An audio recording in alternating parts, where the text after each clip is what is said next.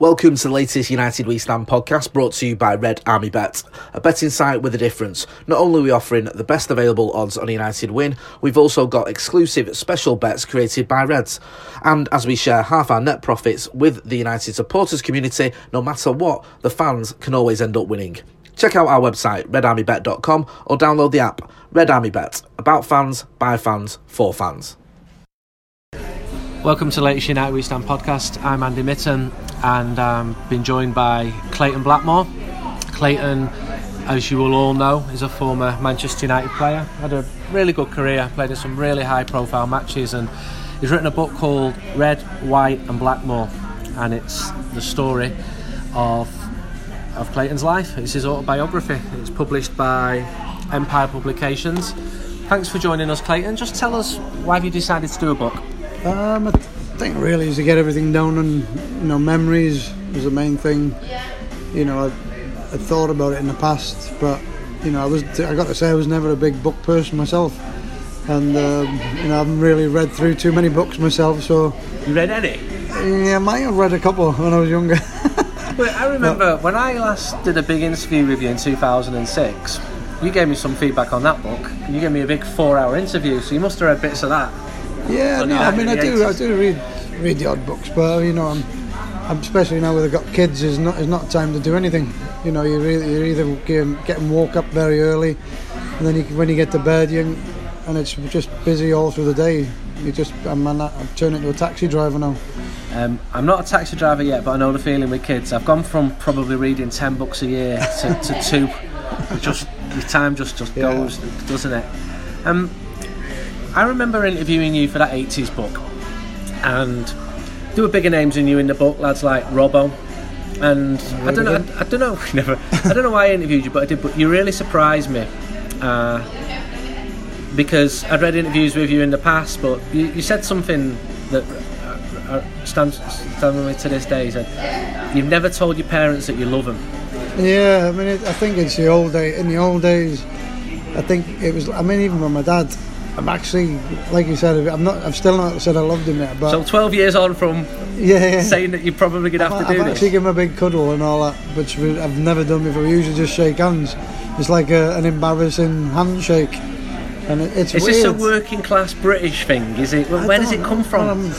Because in the well, my- my Mediterranean, dad's English, I'm the, Welsh, The, men kiss each other, you know. I know, I know. Yeah, but I mean that's easier, I think. but you know, it's it's a weird one. Uh, I just, I don't know. We, I think it's the way he, because he never did it to me. You know, I know he loves me, and I love it. He probably knows I love him, but you know, we've never really said it to each other. It's, And my mum as well. yeah. And my mum's told me, but I've not told her. it's, it's like a, a, a naughty word. It's weird, It shouldn't be though, but it's not. it? No, it's not. It's a bit embarrassing, really, that I can't say it. So before, But I will do. Yeah, before we next do an interview, you must promise. Yeah, I'll Tell do your it. parents I'm going to do it next time I see him. You're going to say to them. They're going to be surprised, aren't they? Yeah, they will do. It's a couple of decades since since you stopped playing. How do you look back at that big part of your life, that chapter in your life when you were a professional footballer at Manchester United, at, at Middlesbrough? I, I think the main thing for me, obviously, being at United, was uh, very lucky to be at a te- you know at a club with so many top players, and uh, you know I played a lot of games, and you know it was it was great to play alongside so many top players. Uh, you know, and in the end, we ended up winning quite a few trophies, which was the main thing. You know, I, as a kid, I grew up winning, winning all the time, and um, obviously at United, you know, it's built into you to win. You have to win. Um, you know, I think in these days the game's changed a little bit, and it's more about how you play the game. And for me, you know, it's always been played a certain way, especially English football. I think English football's lost its identification just because of Barcelona play. Uh, you know, a lot of short passes, and you know, it doesn't seem like you're going anywhere. But um, you know, they do have Messi playing for them. But a lot of clubs do that. I know there's a lot of European managers over here, but we seem to have lost the 4-4-2 system and the hard working rate when you don't have the ball. I mean, I think it's not coincidence for me that Leicester City won the league playing 4-4-2. I think if they play any other system, they don't win it because they're not. They weren't that good a team. You know, they had a couple of. gr- I mean, Mahrez for me is a- you know was world class, but the rest of them are good players. They weren't great players. and from the go all the way and win the league, you know, I think it says something about the system. So you had a pretty working class upbringing in Neath, quite close to Swansea. You moved up to Manchester. You were put into digs as a young lad. You were in a very, very good youth system. I mean, everyone knows the class of '92, but your youth team were brilliant, weren't they? Is that where Yeah. the, the winning mentality came from? And who was in it? You, you had Mark Hughes, you had Yeah, had a- Norman Whiteside. Yeah, you don't have to go much further than that, do you? No. I mean, But three players to all establish themselves in the first well, team. I mean, you one say team. three. There was a couple of uh, Salford lads as well. Mark Dempsey and Billy Garton Garton. played. Andy Hill went on. He went to play for City. He did, yeah. Graeme Hogg obviously played in the first team as well against Maradona. I mean, Billy played Kept 50 him quiet. games. Yeah, he yeah. did. Graham no, no, we had a team full. I mean, I, you know, I, I'll, I'll tell you now, we'll beat, we'll have beat the '92 team Yeah, because I don't think, think was Giggsy in that '92 team. yeah. He's well, the only well, one who could have probably given us big problems. I think. Really? You were that good? What, pardon? You were that good? You're- Team, yeah, yeah, we were a tough, tough team. That was a tough. We had Lawrence Pearson. He was six, six one. He, I mean, he, where did he play? He didn't play at United, but he, he went to Antwerp and. But he was, I mean, he was six foot one and he had a great left foot on him. And he, you know, it was, we were a tough team. And then Eric Harrison was was your boss, Yeah, he used to us. into you. Yeah, Brian to- Whitehouse passed away last year. Yeah, I know it was sad. I mean, I think out of everything, everybody who's at the club have probably learnt more from Brian Whitehouse than anybody.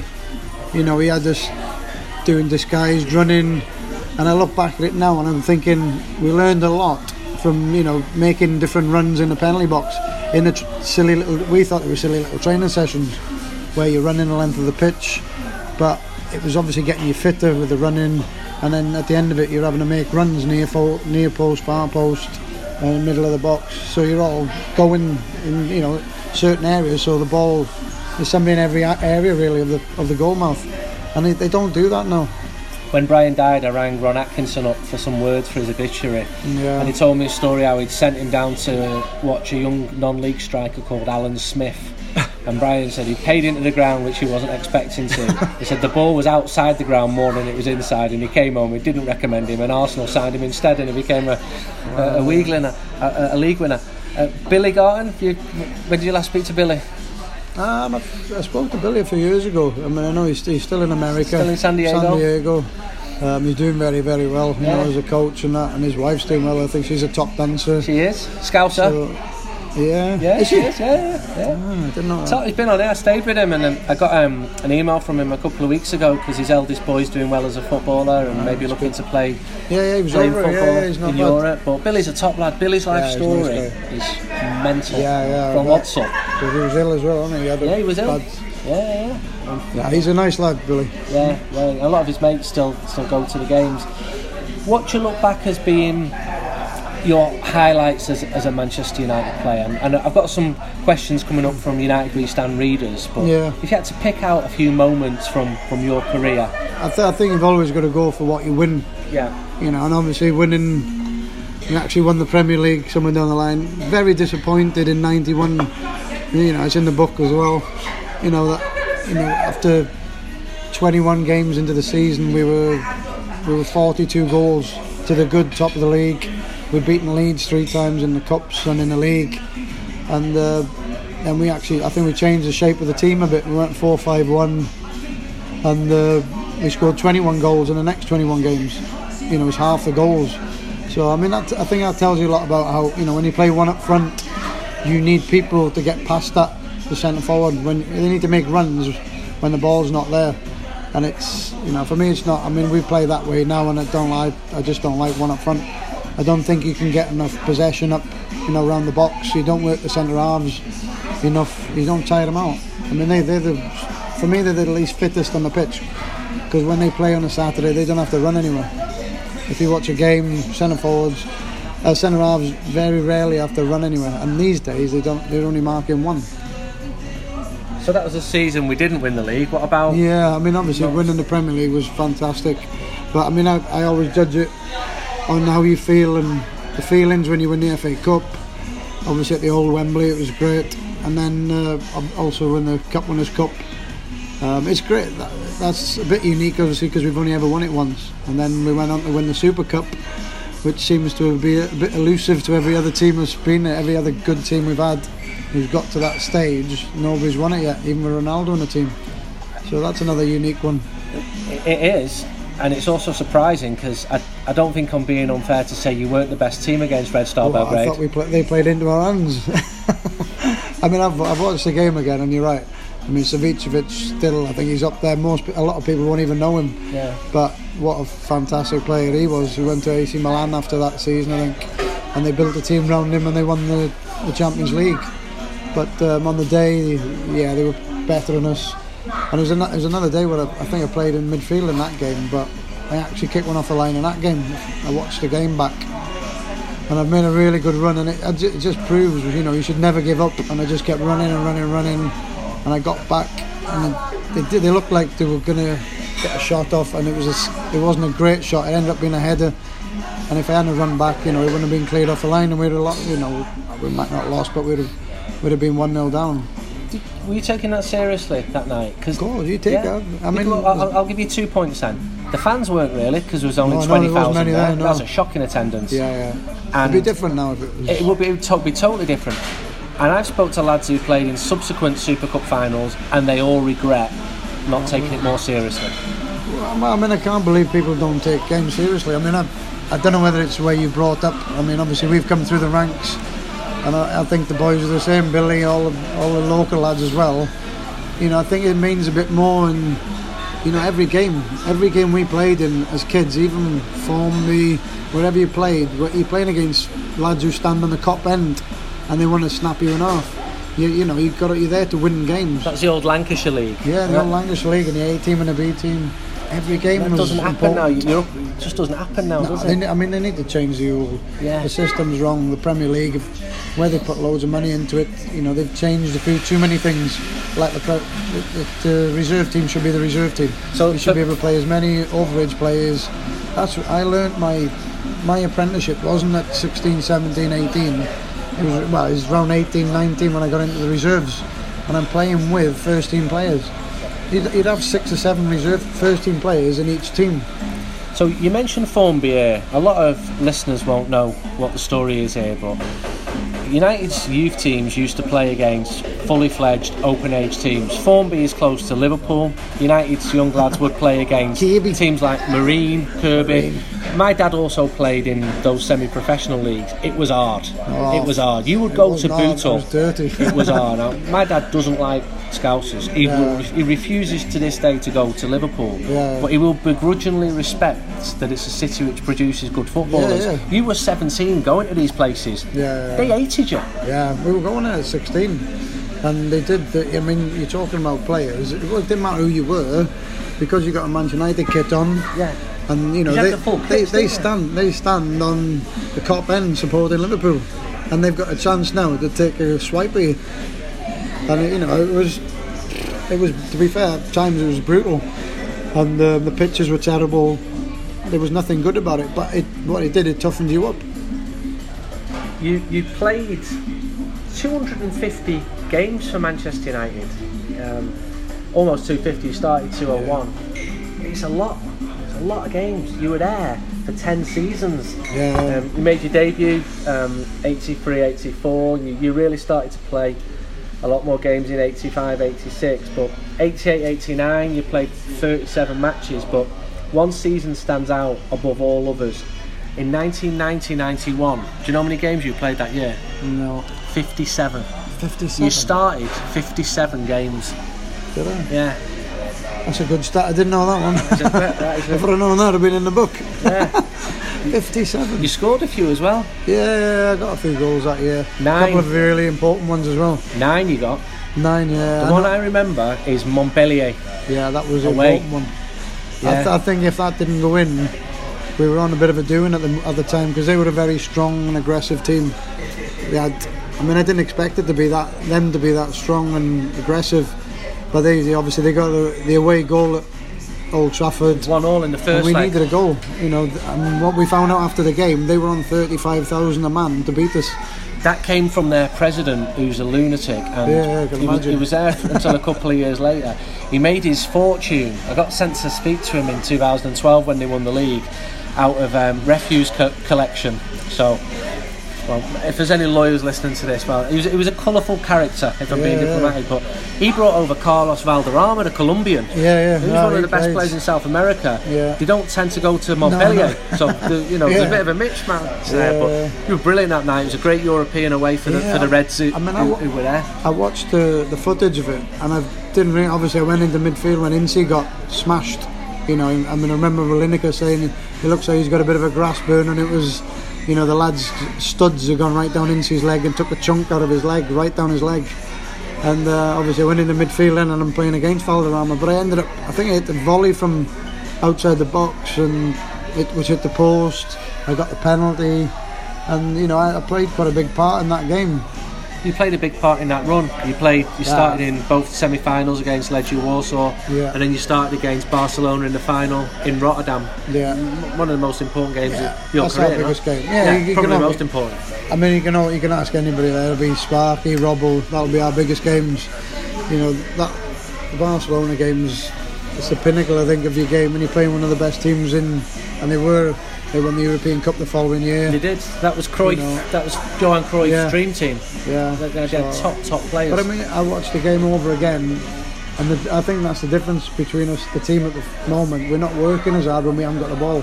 If you watch us when we haven't got the ball in that game, every player was running their socks off trying to get back behind the ball and then tackling for the ball to get the ball back. And it's, you know, for me, that's one of the idea of English football, which is missing from some teams. Some teams are doing it. Spurs, for me, I think they've been doing it for the last two or three years, and they've been one of our best teams in the Premier League. Do you sell online? eBay, Amazon, Magento? Then you need ShipStation. It's the fast and easy way to manage and dispatch your orders, all from one place. You can use ShipStation to compare rates from top couriers, including Royal Mail, FedEx, DHL, and UPS. And whether you have one or hundreds of orders, ShipStation can make it easy to batch and print labels so that you can get your orders out quickly and keep your customers happy. Now you can try ShipStation free for 30 days, plus get a special bonus when you use the promotion code UWS. To get this special promotion code, just visit shipstation.com, click on the microphone at the top of the homepage and type in UWS. That's shipstation.com, then enter the promotion code UWS. Shipstation.com, make ship happen. That game in Rotterdam, 26,000 United fans singing in the rain. We interviewed Paul Ince last year. He said he shit himself. At, at the, he said he didn't normally do nerves. Yeah. But as the game started, he shit himself. he said, I've just overcome by this is Barcelona and there's Johan Cruyff. Yeah. And Robbo pulled him after five or ten minutes and said, just calm down, be yourself. and he, and he, he needed that. Yeah. Um, but truly great night, wasn't it? Yeah, it was brilliant. You know, I mean, I th- like you say, I mean, as- it was a bit more special with Cruyff being there because he was such a legend of the game. You know, he's one of the ones who brought all the tricks and all that to the World Cup years ago. And um, yeah, it was just fantastic. And I think I don't know what the stat was, but I'd love to know the stats on how many shots they had a goal because I don't think it was many. Okay. Got some questions from United We Stand readers. Uh, the first one from Breward. Question for Clayton: Do you think you should have played more games for MUFC? And if so, who should have who should have been dropped more to let you in the team?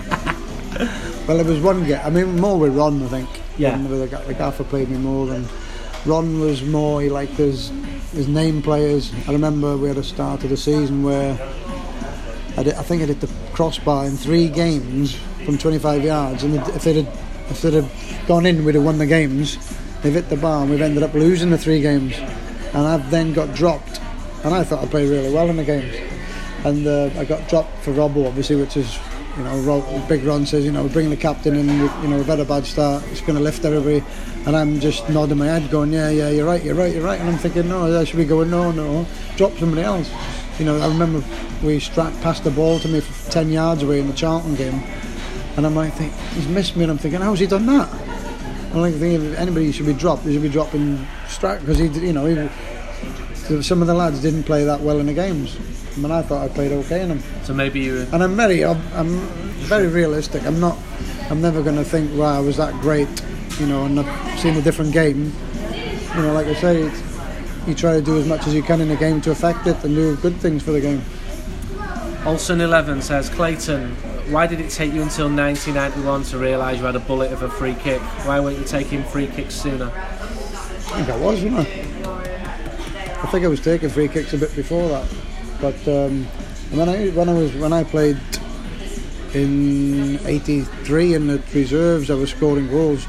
I think I scored 44 goals in the reserves in 170 reserve games. And there's there's your apprenticeship. And I mean, I could go back. I think Robert mentioned it the other week, where we played in the A-team game. We played. We've played. I mean, Robert played like in 200 odd first team game. He's captain of England, captain of United, and he's he's now playing in an A-team game against City. I played with him in the same game, and you know, you need. We, that's what we did in those games to get your match fitness. Now, if you're in the first team, you don't play games. You just play first team games, or you, you know, you get you try to get your fitness with the fitness coaches on the football pitch, training pitch. Sorry. Redline says, "What did you think of the sunbed nickname given to you? Did any of your teammates use it?" No, it's weird. No, nobody really called me the sunbed as a, the teammates. But you know, I mean, every time I go away on holidays, I use a sunbed. I use it now and again as well. When, whenever I picked up an injury over here, I used to use it. You know, the the ones you shouldn't use because they're bad for you. I've, I've not used them for years, and I, I still get everybody calls me now. They say, "Oh, you still got your tan?" And goes, "Yeah, it's just natural." And next one is talk us through your clearance off the line in the last minute of the Cup Winners' Cup final from Koeman's shot. Yeah, well, I mean, uh, obviously you, you just see danger, and I think that's the big thing. You know, you Brucey lost the ball, and straight away the alarm bells go, and you, all you're trying to do is get back behind the ball, which the team had been doing that all game. And uh, for the first time, we got caught out. The ball came back, and um, obviously he's got it. He put it past Les, but I just got back in the right position, luckily, and uh, cleared it off the line. Another question from a reader, Paul Taylor. Looking back at 80s footballers, what was worse, the perms or the clothes? Clothes Yeah, and the perms. yeah. Can you remember like getting in I can United's first team and buying items of clothing which now you'd look Well, I think the think, perms came from fucking Liverpool. Yeah, The Yeah. They were doing it, wasn't it? It was all them lot were doing it. yeah. McDermott Yeah. and all them Souness, they all the curly perms and yeah, I had a, my, my auntie's a hairdresser, so I was always always going to have a go on her. So yeah, it was. The clothes were a bit dodgy as well. Loud, loud. We always thought loud was good. Yeah. We were wrong. What was your first impressions of Sir Alex Ferguson when he walked into the dressing room in November 1986? I think it's just optimistic of what you know what he was going to be like as a person, as a manager, and what he wanted and all that. Obviously, everybody wants to win games, but it's how you go about it. And uh, I think he was he's a fair man, and that's all you, you know, that's all you want from your manager is that he's fair with you, and you know you get the respect of him, and you, he gets the respect of you. Then Were you starting to see that he was a man who could restore United to greatness? Could you see season after season he was bringing players in? Yeah, I mean, you, you, we were getting better all the time. I mean, the biggest problem for me was the pitch. I mean, I, I got to say at the time I didn't know. Yeah. But looking back was now, poor, wasn't you it? can see I can see a massive because I'm like I've played in so many good Man United teams, down to people like you know with Frank Frank Stapleton's and them, and you want you like wondering why you're always trying to figure out why we didn't win the league and all that. And I mean, when Pallister came in, it made me think, you know, Pally's six foot four. There's only Gordon McQueen was that size, and you know, it, it made playing the smaller teams easier because he's heading balls away. You know, I mean, he's clearing his lines, and I think he was a key factor in it all. You know, a big centre half who can see the ball off, and because those were the games we were losing, the football games against the top teams. We, we, we seemed to do well against Liverpool's and all them.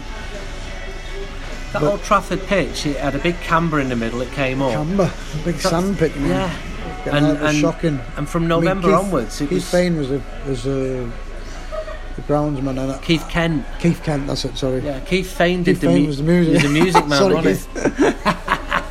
Same thing. Gosh, They're both doing the same job. They're two names. Yeah, I've not yeah, heard of I them know. for, for, for ages. But uh, But after, no, I mean after the pitch November, was shocking. He kept, No, but he, what he did because it got so much rain in it, he thought sanding it. I don't know whether he was a greenkeeper before, but he thought putting sand in it it would drain, which it did. But then you've got no root. You know the root of the grass just used to. I remember Mark Hughes at the start of the season just picking a piece of grass out of the pitch, and it just came out like if you're on the beach and you pick some grass of the sand, that's what it was like. I'm thinking November, December, the pitch is terrible. It was just a sand pit, and then with the rain on top of it, you know, it made it look a bit muddy, which it wasn't. It was just sandy, and it was just. I mean, I've played against a lot of fast wingers who pulled their hamstrings against me, and it wasn't because of me, it was because of the pitch. They're trying to push off, and the sand's giving way under their feet because they're more explosive, and you know where that helped us. But football, we, we were trying to play football, and the ball's bobbling over your foot, and you're like, think, you're blaming yourself at the time, and you look back now, and you look at what the players are playing on now. Yeah, they don't get that problem. You don't even have to look at the ball because you know it's going to stay on the floor and roll. You mentioned fast wingers. Who was the most difficult player that you played against in your time? Uh, well, he could have been one Savicevic. Uh, I always try to stay clear of Ryan Giggs in training as well. Did you? Yeah, Giggs, for, Giggs, for me, Giggsy was the hardest one to play against Why? because he was so elusive, he was so agile, and the, he, I mean, he, had a, he actually had a race with Incy one time, and Incy beat him in the race, but Ryan can run that fast with the ball, and he can change direction at the same pace. It's weird, and that's that's why Ryan's been so good over the 23, 24 years, and for me now.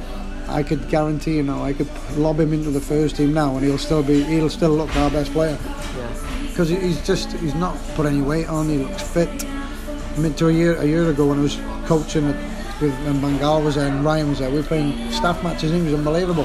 He's bet he, the head. He's got everything in his head. All the, like myself, you, you learn everything over the years. I mean, I've played in every position, and you know every different systems as well. And then you have to finish when you know it all. It's weird. Yeah.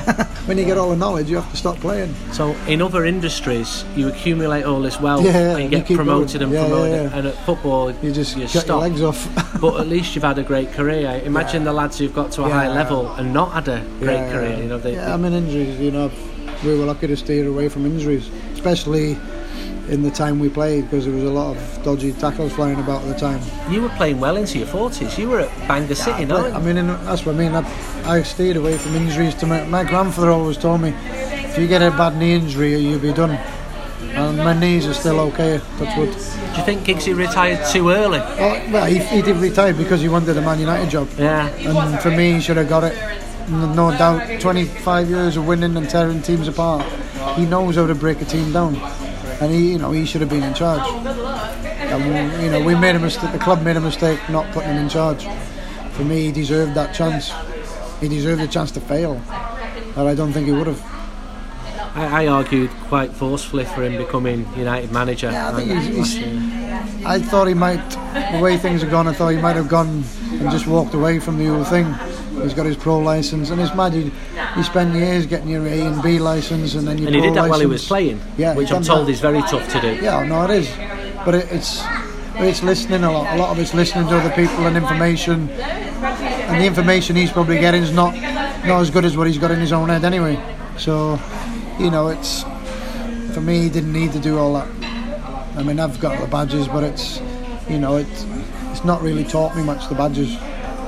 How do you feel about Ryan being manager of your country? Yeah, great. I mean, I I came out straight away because I know there's some there's a few Welsh supporters who thinks he didn't want to play for his country in the the warm, you know, in the friendly games. And I, I told him I, I put my neck on the line. I was waiting for a phone call from Mr. Ferguson because I said, you know, me and Spark used to go up to the, the manager and say, look, we've got a Welsh game. We need to go on this date, and we'll be back on that date. And he says, right, you two can go, but he's not going. And you know, and then Ryan didn't have a choice. He could not go. When he was 17, 18, 19, 20, and because the manager was obviously getting away with it, at that age, he probably kept going and thinking, why should I let him go for friendly games? Because, you know, he was the most influential you know, Welsh player we'd have had. We'd have been giving him the ball, hoping him to go and score a goal. And the more the more you get on the ball, the more chance you got of getting an injury. So I understood I understood where the manager was coming. He was right. Who were the three biggest characters who you played with? Three biggest characters. Um, I mean, obviously Robbo was the big, one of the biggest characters. Played a little bit with Roy. Roy was another mad character. I mean, when he came to the club, I was I, was I was injured myself at the time, and uh, we ended up having a bit of a drinking thing. Me and him used to go for a drink in the afternoons. Every day? Yeah, it was. After- he, after he did training? the four seasons. Yeah. And he, he just only a few beers, nothing serious. But we always used to turn up there. But you know, I got on with him really well. I thought he was a nice lad. I mean, obviously he's, he was only young as well, and I don't know if he's 19, 20 then. But I remember Robbo telling the gaffer, if you get Roy Keane, you'll dominate English football for the next 10 years. Yeah. And he did. Yeah. and the club did as well. Yeah. But you know, the manager's built so many teams. He must have built four or five teams, and it's mad how he's kept doing it. But I think it's, it's the respect of the players. You know, nobody stepped out of line. Now I think it's gone a bit now. You know, there's a lot of money in the game now. There was a lot of money then, but you know, he still had the respect. And I think players now. I mean, I watched this the other day against Spurs, and for me there wasn't enough effort coming from the lads. It's nothing to do with Jose. You know, he pick, puts a team out. It might not be in the right system, but again, you can still you're playing for your club, and you know the club are putting a lot of money into you. You can break sweat. You told me some great stories about being on pre-season tours with Manchester United. what do you remember about being in Singapore and being in a swimming pool in the team hotel? Well, On- I think there was one On one your time. knees. Yeah, we were just in the in the pool. It was 30 degrees, so we were all cooling off, and we were all on our knees because the pool wasn't that deep. It was only up to our waist, so we were trying to get our shoulders in. And then Mick Brown, the assistant manager, came bowling over, and you know he's he's a bit of a temperamental person anyway, and he has a big jump into the air and doesn't realise you know it's only up to our waist and goes straight in and bangs his leg obviously he's, goes hits the bottom really quick and then he oh he just keels over in agony and I'm surprised he's lucky he didn't break any bones or anything there because he hit so hard and he was in the right state And then you met some US Marines, probably on the same trip in Tokyo, and your teammates Yeah. put you forward as being the arm wrestling champion. Well, the, the teammates didn't we just we were we, we were the arm wrestling team me and Mark Hughes Okay, so you're the at the best team. time. yeah, yeah we were, we'd already sorted that out How? In fact, in Japan, I just I just arm wrestled Robbo with my right, and like Robbo says, well, I'm left-handed, so then I had to do left-handed, and we were in a karaoke bar, and I've ended up splitting my tooth. So that's, that's why I've got a veneer there now, and it wasn't because of football; it was because it was arm wrestling Robbo, and I slipped as I beaten him with my left hand, and smashed my tooth on the table, and I've got a load of a load of claret in my mouth. So, So thank then- trouble. Then you end up in a bar with a load of US Marines Yeah. on the same tour. Yeah, it was You in, somehow end up with an, having an arm wrestling competition with them. I don't know how it came about. We, just, I don't know how we got around to doing the arm wrestling thing, but we were chatting with them, and then, you know, they, they, they were a bit bolshy. They were a bit bolshy. The American Marines, they were giving it the old ooh, ooh, ooh. So we ended up arm wrestling them, and we took about six of them out. I think me and Mark Hughes, and then then this big black guy came in, and it happened to be my turn. So I was like, oh no, I knew what was coming. I couldn't hold him up.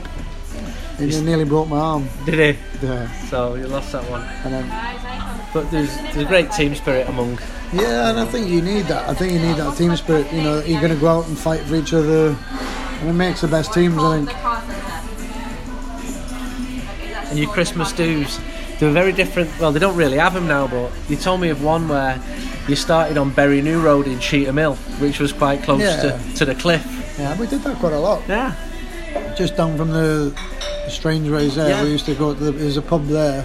What it was, they had a they had a big screen there with Sky. It was just when Sky had started up, so we used to go in there for two or three hours, have a few beers, five or six beers, and then walk. You could walk into town from there. So we'd walk down the town, and then we'd be in, we'd be on Deansgate then for the rest of the day, and night, and morning.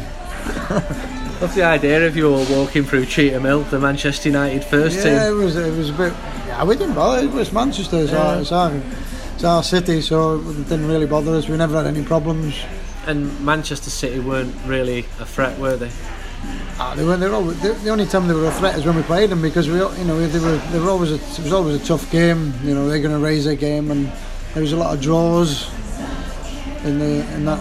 And even now, you know, even when we left and all that, and we finished, it was still you couldn't you couldn't go on, you know, league positions if you were going to beat them. I think that's what's good about the English league.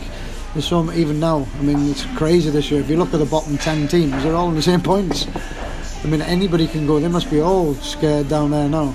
Yeah, I mean, I see like even Everton, who might be te- 11th. Well, they were down there. They've Yeah. been winning. They've been winning and winning. Huddersfield, who've never been linked with Yeah. relegation. Oh, they- well, I mean, it's like Mark Hughes. See, Mark was unlucky because they'd finished ninth three times, yet the club budget for 12th in the league. So he's, he's like he says, they've been batting above their uh, pay grade really, and then the fans get, you know, you get spoilt with it. What's Mark like as a person? You're you're a friend of his. You played with him. You keep in touch with him. He was a hero for United fans as a player. Yeah. But there's sort of mixed feelings about him as, as a manager. Maybe there's not. I mean, he was he was a legend as a player. but there's what because he's managed at City. But I would have said that. Yeah. I think. I mean, it's going to because he's gone to City and managed them. But I mean, when you get when you get offered as a manager, it's a different kind of thing now. You're not, you know, you're not playing for anybody. And I think when a team like City comes through round, especially when they've got that much money to buy, he can buy. It's probably the first time he's, he's had money. He can go out and buy players. And in the end, it, it actually they, they weren't buying when he wanted to buy. So that didn't really work either. And then he got sacked from there. what's he like then? You know him. You know. He's, I mean, he's very what- intense, very intense as a manager, different kind of person. When I, I remember him at Blackburn, you know, he, when he went there, I thought he went there to bring them back up because they were bottom of the league. They've just lost Yorkie and Coley, and I thought he's gone there to bring them back up, you know, from going down. And he, what he did, he got them fit. They were, you know, he looked at them. They were losing goals last 15 minutes of games. Got them fitter when, you know, Souness was in charge at the time, and then they started winning games in the last 15 minutes, and they stayed up. So they know they know what they're doing. Mark Bowen, I know all the, the, his backroom staff are really good. Eddie Niedzwiecki, he used to take the Henri bunch. He used to take the training with Henri when he was at Arsenal. So they've got he's got a really good backroom staff there, and you know they've they've been a bit unlucky because they, what they've done as well. They've lost um, Arnautovic this season. He was one of them. He's, he's you know he's love him or hate him. He's, He's a game gonna changer. he's going to score goals for you, and he's going to set goals up because he's a good player. And without him, with him in the team, for me they'd probably had nine points more, and they wouldn't be in that position. But again, the way the league is now, they, they'd be still in there now in the mix. How was life after Manchester United as a player? What was it like going to, to Middlesbrough? Uh, well, I mean, I think, I mean, I think it was okay. Obviously, knowing Robbo for so long. I mean, I remember Robbo saying, "I've been with you 16 years now. I'm gonna have to give you a job off-site. You know, not playing." And uh, but you know, going up there with Robbo and Viv was there as well, and uh, we did really. I mean, we won the league first year. So it was it was a success story as well, really. I mean, I, I expected that from Robbo, you know, because he is that kind of person. I think the only thing that went wrong up there was when he, he brought Terry Venables in, and he's only looking at the club, and he, what he should have done is not do. He shouldn't have done that. Shouldn't have worried about, you know, the club. He should have tried to sort it himself. And uh, for me, all what the only thing which wasn't sorted was the defence. We weren't. They didn't have a great defence at the time. And if they'd have sorted that out, they'd have been all right. Because attacking wise, they were good. When I played there, we had a very good attacking team. And if, if Middlesbrough had actually been able to keep hold of the defenders from the late 80s, Pallister and Mowbray, rather Yeah. than selling them off, Yeah, it would have been fine, wouldn't it? No, no, They had exactly. a really good defence. Exactly. Parkinson and Cooper in the, the, the late late 80s. Yeah, and then a lot shorter. Yeah. that's a big difference for me. When you're if you're a centre half and you're at six one now, six two, I don't think that's big enough. That's why I've got. I mean, nothing small in where he's grown up an amateur and then went to uh, Fulham, played 11 games at Fulham, and then he came to United. He's in the England team within a few months. You know, he's come a long, long way, and what he has, he's, he's improved.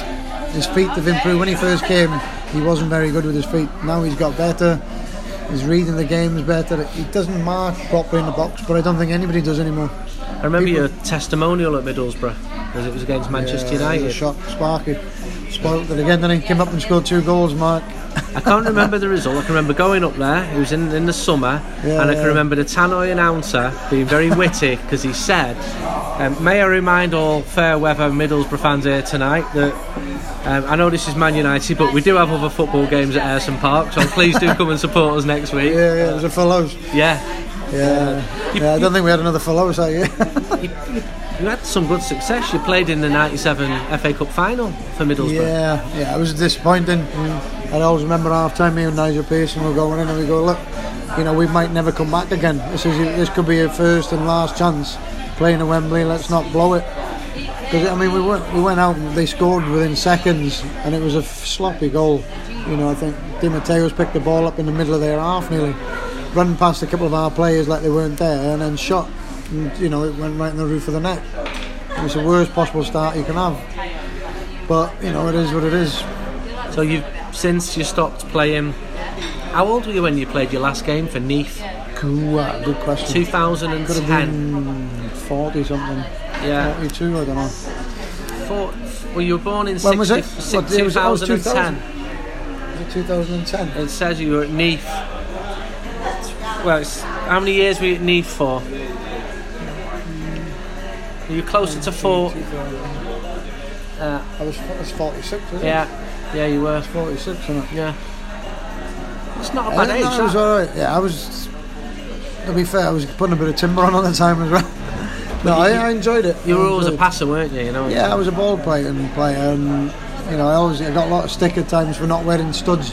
I always remember Brucey giving me stick all the time. Get your studs on, you can hurt somebody. I goes, look, I'm here to play football, not to hurt people. And I'll, you know, I'll hurt them with, the, with my passing, and uh, oh, don't fall over and all this. And if you slip, you're going to be in trouble. And I remember Eric Cantona turned up, didn't he? And as soon as I looked down, he's wearing same as me. So I says, Brucey, are you going to tell him? And he didn't. How- Surprisingly, he didn't tell Eric How would you describe your relationship with United fans? Uh, I think it's good, very good. You know, I never. I mean, I, I, I went through a little stage. I think when the fans were, were giving me a bit of stick, but you know, I'd been there that long, and I wasn't. I wasn't a Ryan Giggs, and I wasn't a Brian Robson, but I always give 110 percent. And you know, I always thought I had, I had, I had something to offer the club and the team. So, I, you know, I've always felt like I got on really well with the crowd. You coached at Manchester United. You coached with some of the younger players up until Yeah. 2016, 2017. Yeah. Which of the young players most impressed you coming through? How was that as a job? Well, I mean, we've still got one now. He's, he's on the he's on the slippery slope of leaving the club, Mr. James, James, Wilson. What's and- gone wrong for James? I mean, he had a bad injury last Yeah. year, but I think what might have gone wrong is the same as every other player who played when Mr. Van Gaal was here. Yeah, You know, he played him up front on his own. For me, he's not an out-and-out striker. He's Yeah. not a target man like Lukaku. He's a he's somebody who can get him on the ball and get him running with the ball, not like a Ryan Giggs really. You know, he needs to be getting the ball into his feet and running at people. he had a good game. shoot. When Giggs gave him his debut, Yeah, he scored him two in and that hole. Tom Lawrence. Yeah, he scored two in the first his They- first they game. both did but really he's, well. he's a natural finisher because he's got the two best feet. At 15, he's the best 15 year old I've ever seen. Really? He was he was scary. Yeah. And he you, scoring you don't lose that. You don't get worse. Yeah. You get better as a player. So I mean, he's grown as well. He's six foot, six foot one. He's still got the pace. I've watched him. He's come back from injury. He's come back from injury and uh, a bad, bad knee injury, and he's been playing in the reserves the last few months, and he's scoring all the time. He's making great runs in the box. Things most of our players who are in the first team now are not doing. So He's a he's a finisher. He knows you, how to finish. think he could have a future, James? I, I wish he, I hope he does. I've got my fingers crossed, but he needs to realise he's really got to show it now with Sheffield United. When he gets in the team now, he's got to run his socks off like it's, there's no tomorrow. Because he is, he's on his last chance with United really, because he's got a year left. I think if he has four or five really good games scoring goals we know he can score, all of a sudden it opens up the manager's eyes and goes, whoa, why is he, how, how do I not know about him? You know, because a lot of coaches at, the club have already gone. He's not good enough. You know, he's not. He's a bit softer. He's a bit this, a bit that. For me, he's still got it. You don't not lose that. You know, he's got the pace. He scores. Fun, he scored four against City's reserves in. Remember 20 Hyde, minutes or something. Yeah. You, You know, don't sound too enamoured by Louis Van Gaal. You know, we're, we're like many United would- fans. I mean, I like as a person, he was all right. You know, I spoke to him fine, but then when the games came around, it was like wow, which we weren't doing what we've always done, crossing balls. But what happens when you stop crossing balls? People stop making runs, and then it was like you've got to teach everybody what to do. Then I remember somebody put a great cross in one day, and Rooney's like outside the box thinking, "Oh, I didn't know you were going to cross the ball," because we don't do that. And that's what happens then, you know, we got into a situation that it wasn't good for the strikers. Being a centre forward wasn't a good place. You know, I'm, I've played defence, midfield and up front. And as a defender, I, first thing I look at, can I hit the centre forward? Rooney against two big centre halves, or anybody else up there against two centre halves, 60 yard ball, he's not going to win it. Midfield, 40 yard ball, probably not going to win it. So Why? you can't give it to his feet. Why did it not work out for players like Angel Di Maria? You were there most days. I think because he was too too in, in, in the field. I mean, I, I don't know whether we were playing a diamond shape in the middle of midfield, but for me, he had to be further out. He's a, he look, he's a left winger or right winger. You know, he's fantastic pace, great left foot in him. Why put him in where there's loads of defenders? Where you know you're asking him to run with the ball, but he's got too many players there. So put him out as a him winger like, like Giggs. Yeah. I mean, I always thought, like I said earlier on, that he's the only one I thought could fill Ryan's boots. I don't think I didn't think he was ever going to be as good as Ryan, but you know, he he had the pace and he fantastic cross. You know, he's a top player. And what about you? What does the future hold for you? You've got your badges now. What are you're looking to do now that you've left United? You've got your book out. Um, well, I mean, I'm I've always been a bit versatile, so I don't know. I mean, I've, everybody's always asked me, you know, would, would you manage a club? And um, you know, I'd like, to, I, I wouldn't mind trying to manage a club. I think it's. I've learned a lot from Fergie. Like I say, I think Ryan knows everything he needs to know to be a manager. what you know, sort of level? Any, well, I mean, I think you're only as good as your, your players. So whatever level you put me, that's how good I'll be. Yeah. I'll make them as good as I can make the players. I'll play a certain way to help the players. But the main thing for me, they'll they'll need to be fit. And I think that's if you look at Warren Joyce, he went to Wigan, and the players got him out of there. And I think it was because they had to work hard in training. I had a feeling that might happen. From players, you know, nice, easy. Oh, we get we've gone down a league, gone down another league. You've got a manager's coming in now. He's making you work hard in training, you, and you're not even working hard in the games. That was always going to be a no-no for the players because it's player power. Too much power? Oh, definitely too much power now. Definitely too much power. They should, they, you know, a manager's there trying to win games. I mean, if you think he's doing it the wrong way, speak to him. You know, it's and, and if it's because you don't want to work hard, you're in the wrong game. Go and play cricket or something. 'Cause you don't have to run in that. You've been great. I appreciate your time. Just pick out one moment from your footballing career. Be silly. It's Just- just one really, moment. don't. Yeah. It's got to be Barca. Yeah, There was, a, there was a goal Yeah. against Sheffield Wednesday at Old Trafford, which was in a, you know, it was straight from a corner, you know, the old Scalzi one, but it's come from the right. I think Strax pinged it to me edge of the box, and I've hit it top right corner. Yeah. Great. So I that one it's or probably one of Barcelona? my best goals. Yeah, Barcelona. Got to be Barcelona. Thank you for your time, Clayton. No problems. Cheers on that. Thanks for listening to the latest United We Stand podcast, brought to you by Red Army Bet. We offer the best available odds on a United win, as well as a host of special bets created by Reds. With half our net profits being donated to United supporters groups, Red Army Bet is about fans, by fans, for fans. Check out our website, redarmybet.com, or download the app. Red Army Bet. We all follow United. A new year full of surprises. But one thing is always predictable postage costs go up. Stamps.com gives you crazy discounts of up to 89% off USPS and UPS services. So when postage goes up, your business will barely notice the change. Stamps.com is like your own personal post office, wherever you are. You can even take orders on the go with the mobile app. No lines, no traffic, no waiting. Schedule package pickups, automatically find the cheapest and fastest shipping options, and seamlessly connect with every major marketplace and shopping cart. There's even a supply store where you can stock up on mailing supplies, labels, even printers. Stamps.com has been indispensable for over 1 million businesses just like yours. All you need is a computer or phone and printer. Take a chunk out of your mailing and shipping costs this year with Stamps.com. Sign up with promo code PROGRAM for a special offer that includes a four week trial, plus free postage and free digital scale. No long term commitments or contracts. That's Stamps.com code PROGRAM.